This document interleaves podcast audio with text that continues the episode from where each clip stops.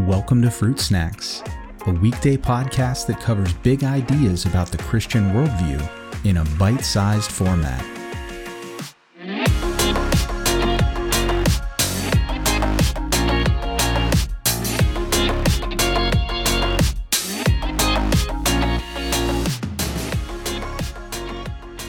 Hey everyone, welcome back to another week of Fruit Snacks.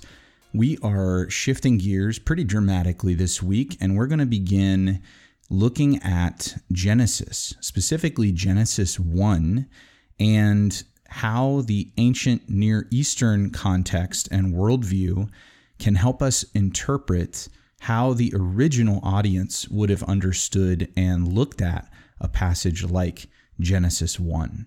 Now, Genesis has been interpreted in light of all sorts of cultural backdrops throughout the history of the Jewish and Christian religions. However, scholars at this point are mostly because of recent, relatively recent discoveries in archaeology of new ancient texts, are coming to a consensus that the best backdrop for interpreting Genesis 1 and the creation story there is other ancient Near Eastern creation stories.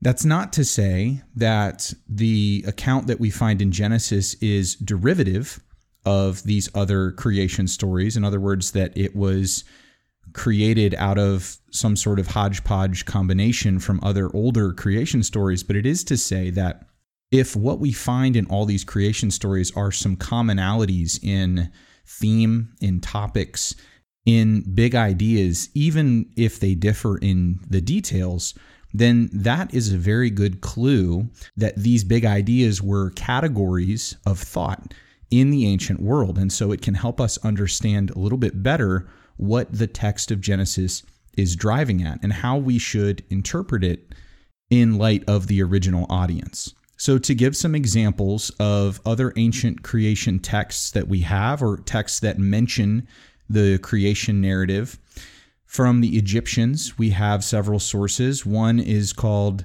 Memphite theology.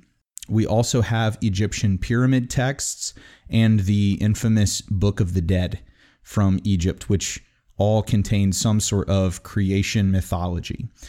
From the Babylonians, there are a couple different texts, the Atrahasis and the more well known Enuma Elish. We have a couple Sumerian texts. There are two different groups. One is known as the Nippur texts, in which the god Enlil is more prominently focused upon.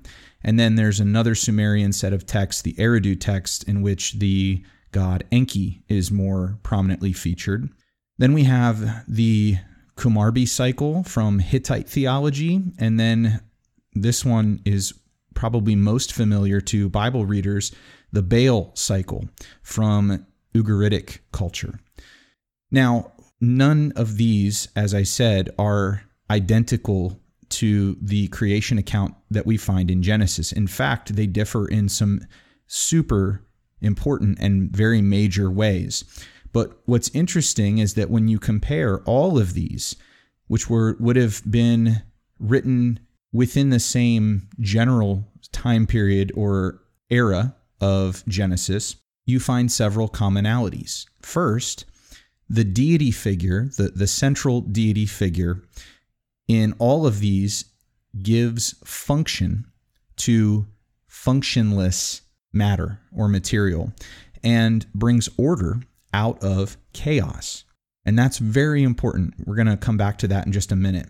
Another commonality is this idea of primeval waters. So, all these texts don't start with absolutely nothing, they start with this idea of the deep or the abyss.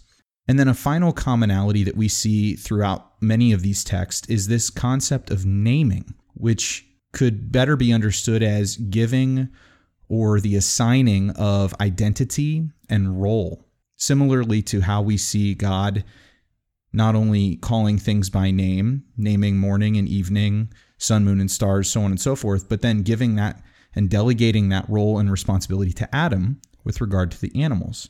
And so, from a very, very high level, and we're going to look more in depth at this this week, one of the things I want to draw your attention to about Genesis 1 is that it is framing God not only as the creator, but also as the purpose giver.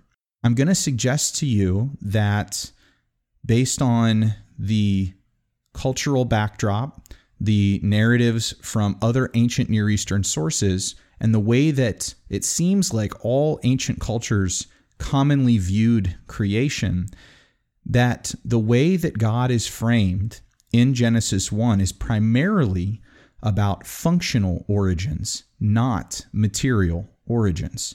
That doesn't mean that God isn't the originator of all material.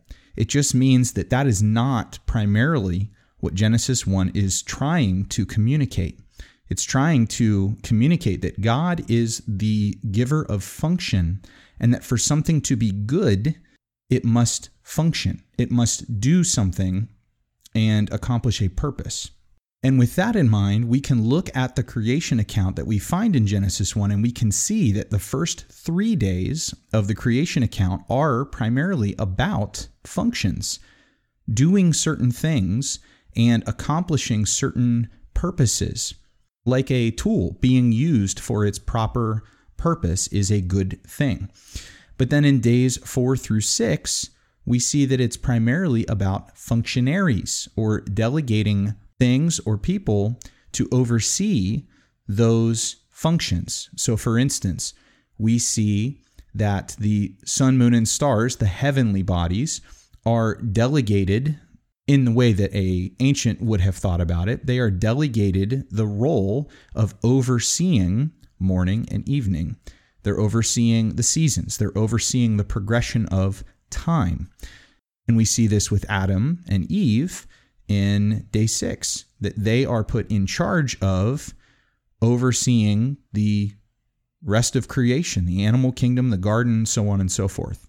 Now, if this idea is new to you or interests you at all, I'd like to make a couple book recommendations, and I'm going to plug these throughout this week because they're just fantastic reading if this is a topic that you'd like to learn more about. The first is called The Lost World of Genesis 1 by John Walton.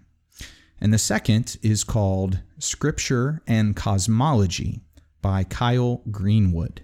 And both of these books are essentially about taking a look at the ancient worldview of how the Hebrews would have understood creation from their perspective in light of how all ancient cultures understood certain things about creation, and then interpreting the Bible in light of how the Israelites would have seen and understood the world, not in terms of how we see and understand the world today. So I hope you'll join me back here as we continue this discussion throughout this week. I will look forward to seeing you then.